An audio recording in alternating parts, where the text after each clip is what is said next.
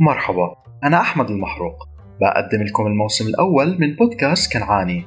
بهالموسم رح نحكي قصص عن فلسطين وعن قراها المهجرة ونحاول نشوف ولو لمحة بسيطة عن الحياة كيف كانت فيها قبل الاحتلال.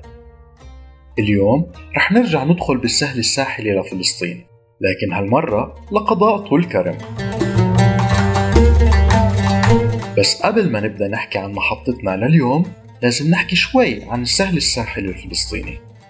بيبدأ السهل الساحلي لفلسطين من جبل الكرمل شمالا لا يوصل رفح عند الحدود المصرية جنوبا وبينحصر بين المرتفعات الجبلية الفلسطينية شرقا والبحر الأبيض المتوسط غربا. طوله تقريبا حوالي 235 كيلومتر. اتساعه بيتفاوت من جهة للتانية. لأنه بيبدأ ضيق من عند حيفا بسبب جبل الكرمل وبعدين بيتسع تدريجيا نحو الجنوب لأنه المرتفعات الجبلية بتتراجع وبتبتعد عن البحر. وبيوصل اتساعه بمنطقة طول كرم لحوالي 18 كيلومتر. مثل ما حكينا فمحطتنا اليوم هي بقضاء طول كرم تحديدا بقرية الجلمة. كانت القرية مبنية على تل مش مرتفع كتير بالسهل الساحلي حوالي 50 متر عن سطح البحر وبتشرف القرية من جهة الغرب على منطقة معروفة باسم زيتا.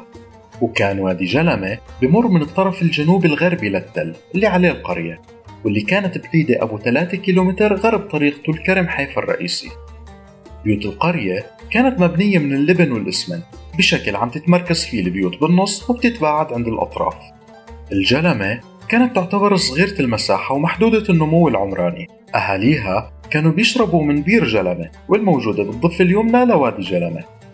أهالي هاي القرية كانوا بيشتغلوا بالزراعة مثل الحبوب والخضروات وفواكه تانية كتيرة لكن أهم محاصيلهم كانت البردقان والبطيخ.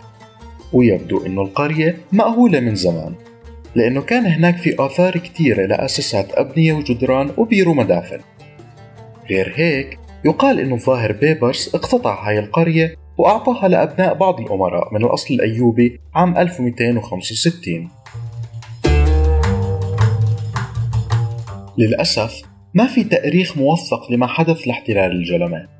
لكن الدلائل بتشير ومن خلال ما وقع من حوادث لقرى مجاورة مثل قرية قاقون اللي هوجمت بأوائل آذار مارس عام 48 لكنها بقيت صامدة وغير محتلة لأكثر من ثلاث أشهر.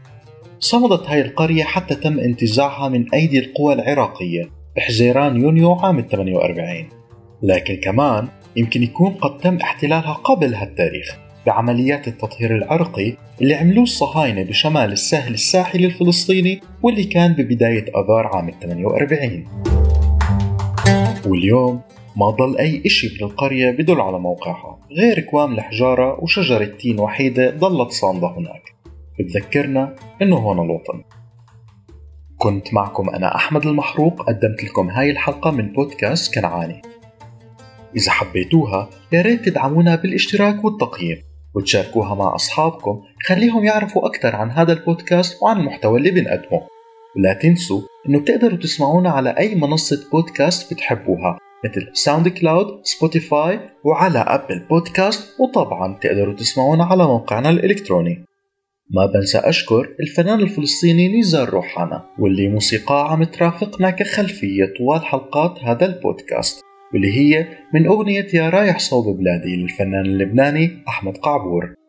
شكرا للاستماع ونلقاكم مع بودكاست كنعان جديد. يا رايح صوب بلادي دخلك وصي السلام. بلغ أهلي وولادي مشتاق لهم رب الحمام.